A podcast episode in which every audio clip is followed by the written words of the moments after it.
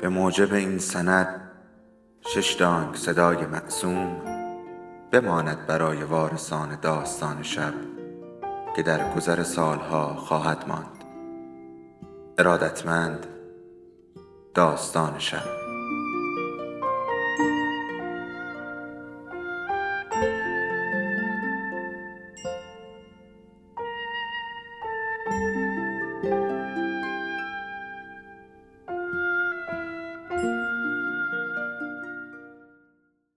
یکی بود یکی نبود.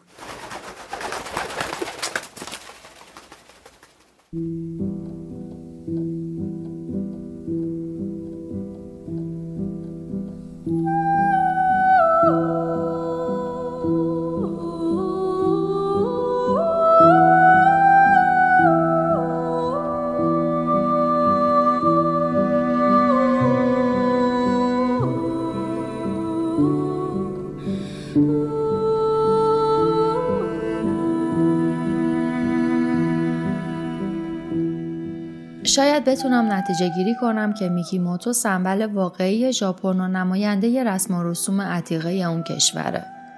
گیشه ها زاده جامعه ای که احتمالا زناشون چیزی از چیدن گل تو گلدون نمی‌دونن و حتی می‌ذارن گاهی وقتا یه مرد سیگارشون رو آتیش بزنه. اما وقتی حرف ازدواج میشه ترجیح میدن بدون عشق و با هر که خانوادهشون پسندید ازدواج کنن. یه مؤسسه دولتی اعلام کرده که 80 درصد ژاپنیای بالای 30 سال معنی ازدواج و یکی شدن دو تا آدم که عاشق همن رو نمی‌دونن. بلکه به چشم یه رابطه محترمانه بین دو خانواده بهش نگاه می‌کنن. تو ژاپن کلوبی هست که مخصوص آدمای مجرده و یکی به اسم هارو یوکوچی راهش انداخته. هارو یوکوچی عاشق تمدن غرب و با خنده به هم گفت من کارمندام رو تشویق می کنم که حتی تو اداره با هم معاشقه کنن. عشق باعث شادی و قدرت و تعهد میشه. ازش پرسیدم رفتار کارمنداش فرقی رو تعداد کسایی که به کلوب سر می‌زنن و عضو میشن داشته یا نه. به هم گفت البته دیروز جشن ازدواج دست جمعی 20 نفر از اعضای کلوب بود و هیچ کدومشون قبل اومدن به کلوب حتی جرأت نکرده بود دست یه جنس مخالف رو بگیره.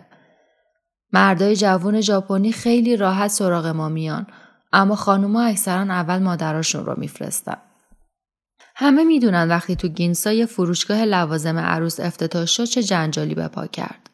صاحب فروشگاه دخترای جوون و قشنگ رو برای فروشندگی انتخاب کرده بود و مشتریا اغلب مردای پیری بودن که واسه پسراشون پی زن میگشتن و جای خریدن تور و لباس عروس یا داماد فروشنده ها رو سینجین می‌کردن و از گذشتهشون میپرسیدن تا اگه شد یه اومیایی راه بندازن.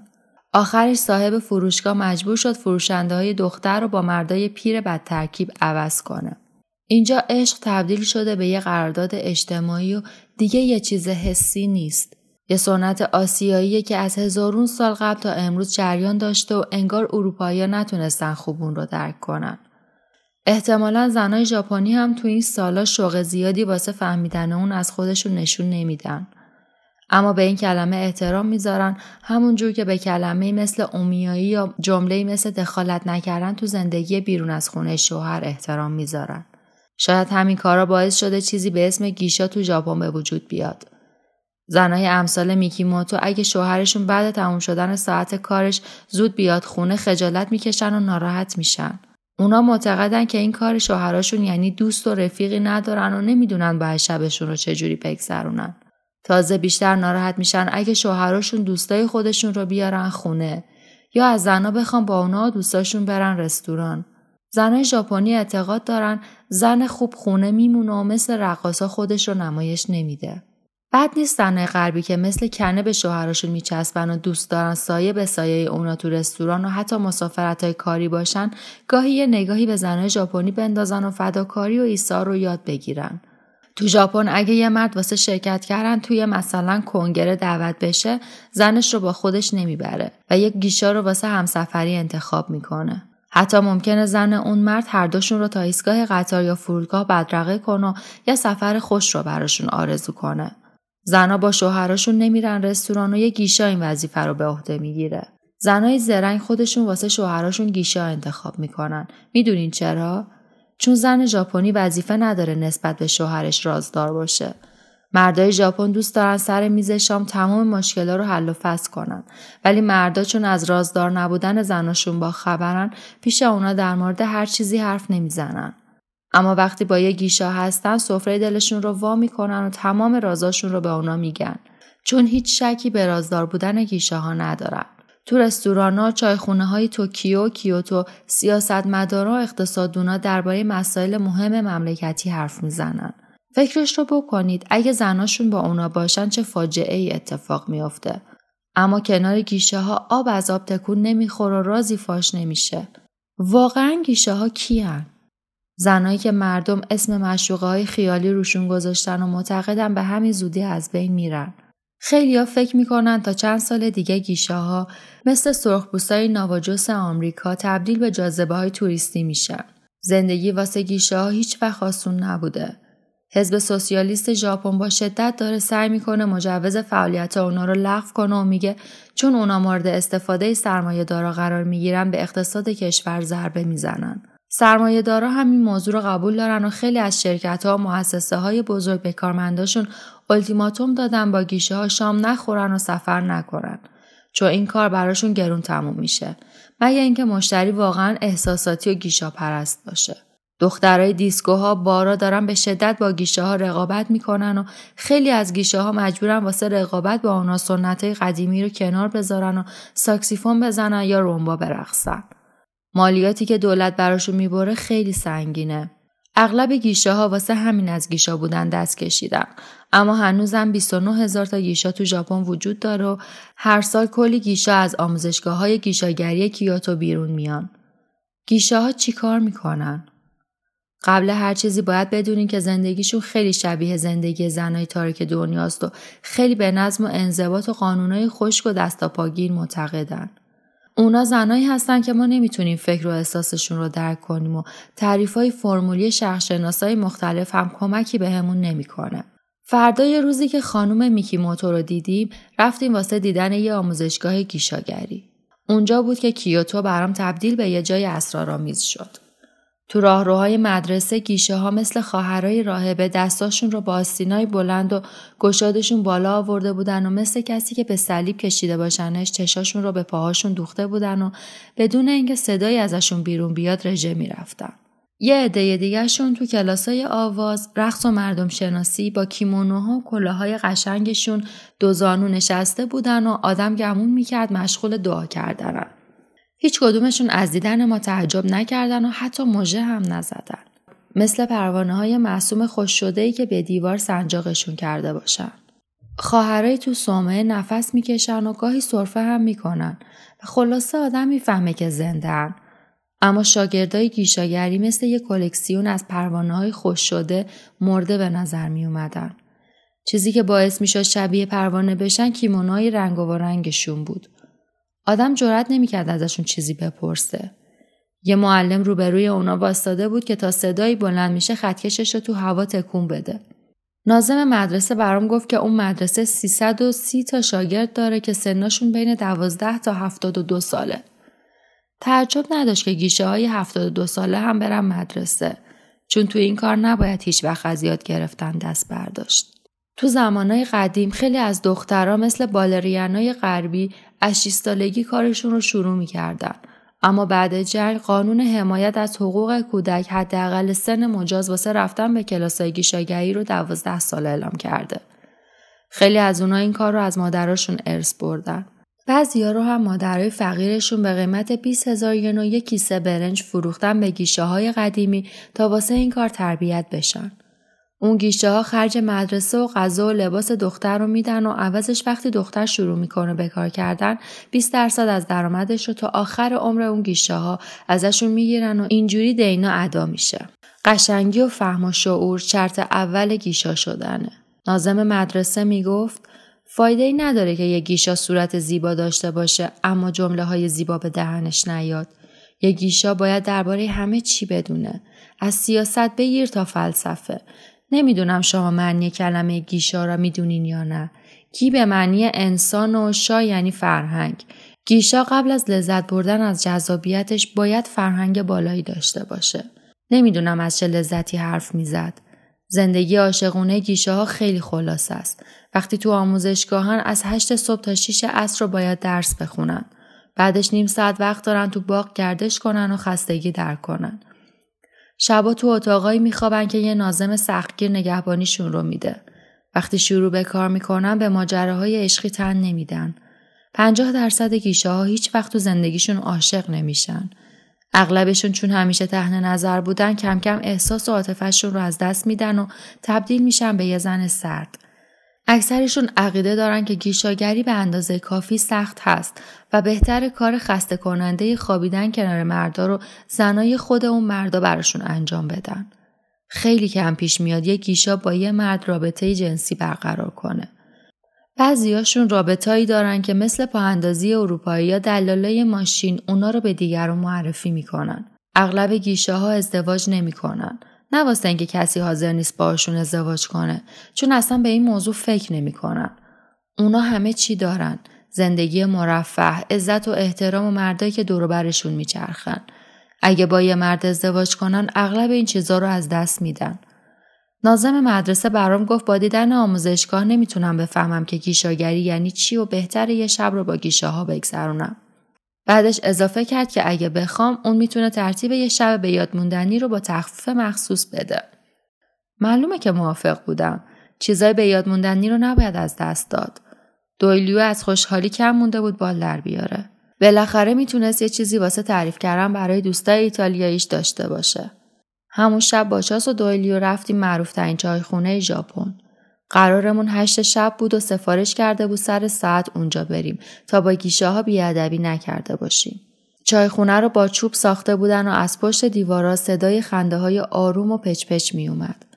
زن صاحب چایخونه تو لباس قشنگی دم در منتظرمون بود و با تعجب چشماش رو بهمون به دوخته بود. احتمالا گمون می‌کرد زن منحرفیم که به چایخونه مخصوص مردا اومدم. نگاهی بهم انداخت که معنی می‌داد مطمئن باش دربارت چیزی به کسی نمیگم. ما رو به سمت اتاقی برد که تو طبقه اول بود. نیم ساعت منتظر موندیم و بعدش بردنمون به سمت سالن غذاخوری.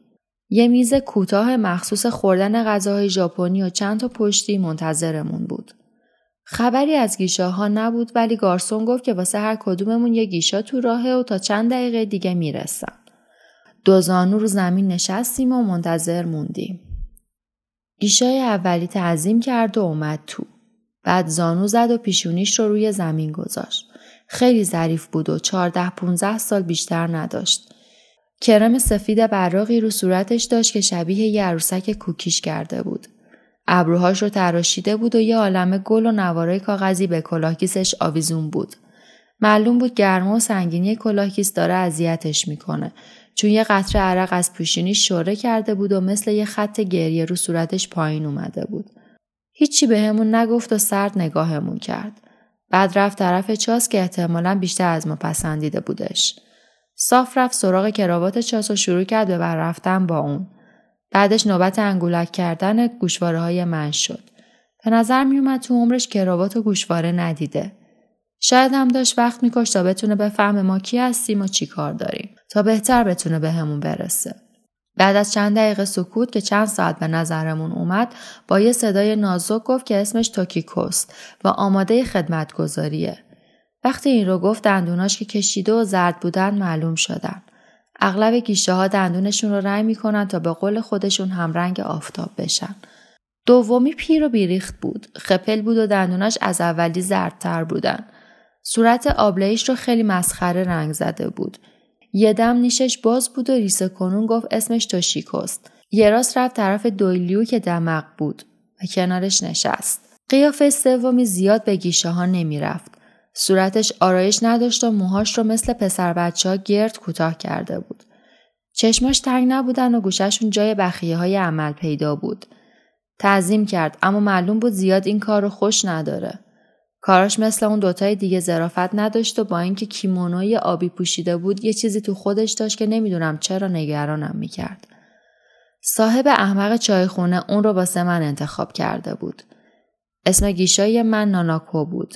می‌گفت این اسم رو واسه این روی خودش گذاشته که عاشق نانا قهرمان کتاب امیل زولاست. به جز زولا نویسنده های دیگه مثل ژیت، فلوبر، استاندال و چند تا نویسنده دیگر رو هم میشناخت. پرسید کتاب گودال تنهایی رو خوندم یا نه. رسیدن شام خیلی خوشحالم کرد و حس کردم از دست اون گیشا نجات پیدا کردم. خودم رو با میگوهایی که تو سس کارامل شناور بودن سرگرم کردم. غذای بدمزه ای بود و اگه شرایط عادی بود حاضر نبودم حتی بهش لب بزنم. تو تموم این مدت توکیتو یک کلمه هم حرف نزد. انگار تارای صوتیش رو ازش گرفته بودن. توشیکو بی خودی مدام میخندید و ناناکو یه ریز حرف می‌زد. شاید حالیش شده بود رئیس چایخونه ماجرا رو اشتباه فهمیده و سعی می‌کرد یه جوری من رو از عصبانیت در بیاره. سعی می‌کرد هر جور میشه یه کاری واسه من بکنه. برام تعریف کرد که کار اونا کار خیلی سختیه. باید تو تموم طول روز و شب هر وقت که مشتری اراده کنه واسه خدمت آماده باشن و واسه همین گیشه های سندیکا راه انداخته بودن که اون رئیسش بود. سندیکا داشت سعی می‌کرد از دولت واسه گیشه ها حقوق بازنشستگی و از کار افتادگی بگیره و بیمشون کنه. ناناکو انگلیسی رو خوب حرف می‌زد و دویلیو با ناامیدی داشت زور می‌زد اون رو ازم بدزده. دویلیو می‌گفت از یه چیز اون دختر خوشش اومده اما خودش هم نمی‌دونست چیه.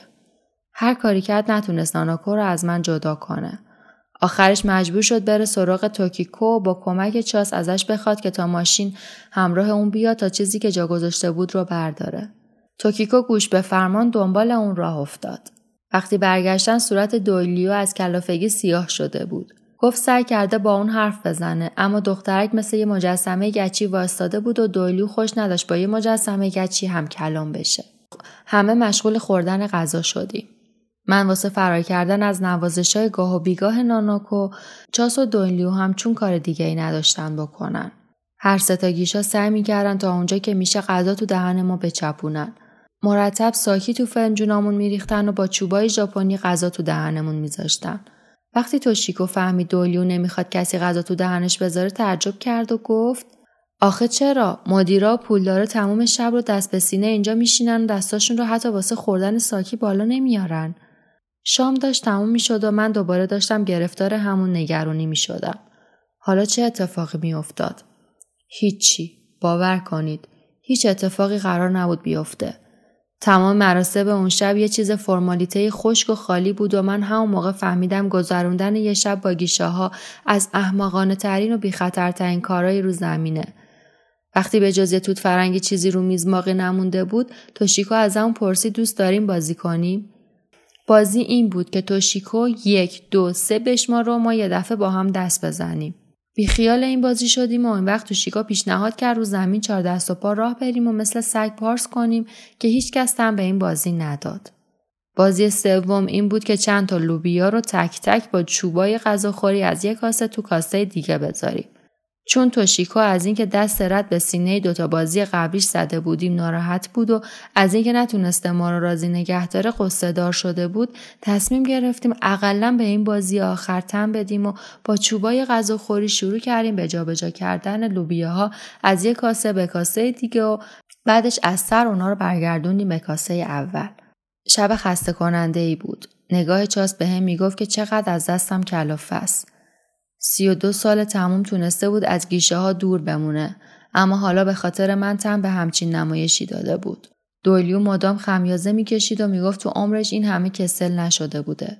منم خسته بودم و بلا تکلیف. گیشه ها زنای قشنگی بودن که حرکتاشون ظریف بود و ناناکو هم وقتی فهمید رئیس چایخونه موضوع رو عوضی فهمیده خودش رو کنار کشید و تبدیل شد به یه دختر ظریف و خوش صحبت. اما بوی عرقی که کیمونوها کلاهگیسا باعثشون بودن کلافمون کرده بود و نفسمون در نمیومد. هر چقدر زور می زدم اون دنیای ساکت احمقانه رو درک کنم چیزی دستگیرم نمی‌شد. این موضوع از زن بودن من آب نمی‌خورد چون چاس هم که یه مرد شرقی بود یا دولیو که با یه عالم امید و آرزو اومده بود اونجا هم از دنیای گیشه ها سر در نیاورده بود. بلند شدیم تا خداحافظی کنیم. اما توکیکو و توشیکو که نگران بودن نکنن اونقدر که بعد نتونسته باشن ما رو سرگرم کنن التماس می‌کردن که یک کم دیگه بمونیم و رقصیدن اونا رو هم تماشا کنیم. ما هم موندیم. اینجور که به نظر می اومد هر تکون انگشت اونا یه معنی داشت. اما ما چیزی از اون نمیفهمیدیم. یاد یه جمله ویلیام دنبی افتادم که گفته یه گیشه آنچنان میرقصد که انگار عاشق خود است و نمی‌تواند تمام عشقی که در درونش هست را بیرون بریزد. گیشه ها هنوزم ولکنمون نبودن و اصرار داشتن بازم پیششون برگردیم چون نمی‌تونن دوریمون رو تحمل کنن. ازشون خداحافظی کردیم. کفشامون رو پوشیدیم و صورت حساب خواستیم. واسه دو ساعت خمیازگی و خستگی کلی پول ازمون گرفتن. اونم با یه تخفیف مخصوص. برگشتن به توکیو هم هیچ اتفاق جالبی با خودش نداشت. شب بود و هیچی نمی‌دیدیم. تو توکیو زود چمدونا رو بستیم تا بریم هاوایی. صورت دوست داشتنی چاس آخرین صورت شرقی بود که می‌دیدیم. چیز زیادی از زنای اسرارآمیز ژاپن دستگیرمون نشده بود. شاید علتش این بود که مردای ژاپنی رو درست درک نکرده بودیم.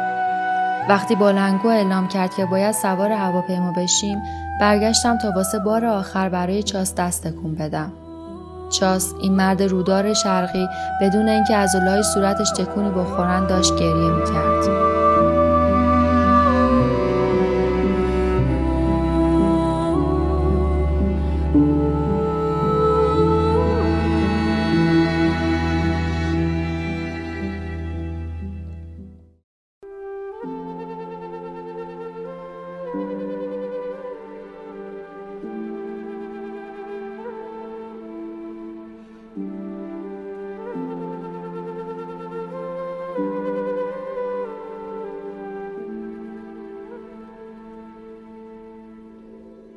داستان شب بهانه است. برای با هم بودن دور هم نشستن شنیده شدن.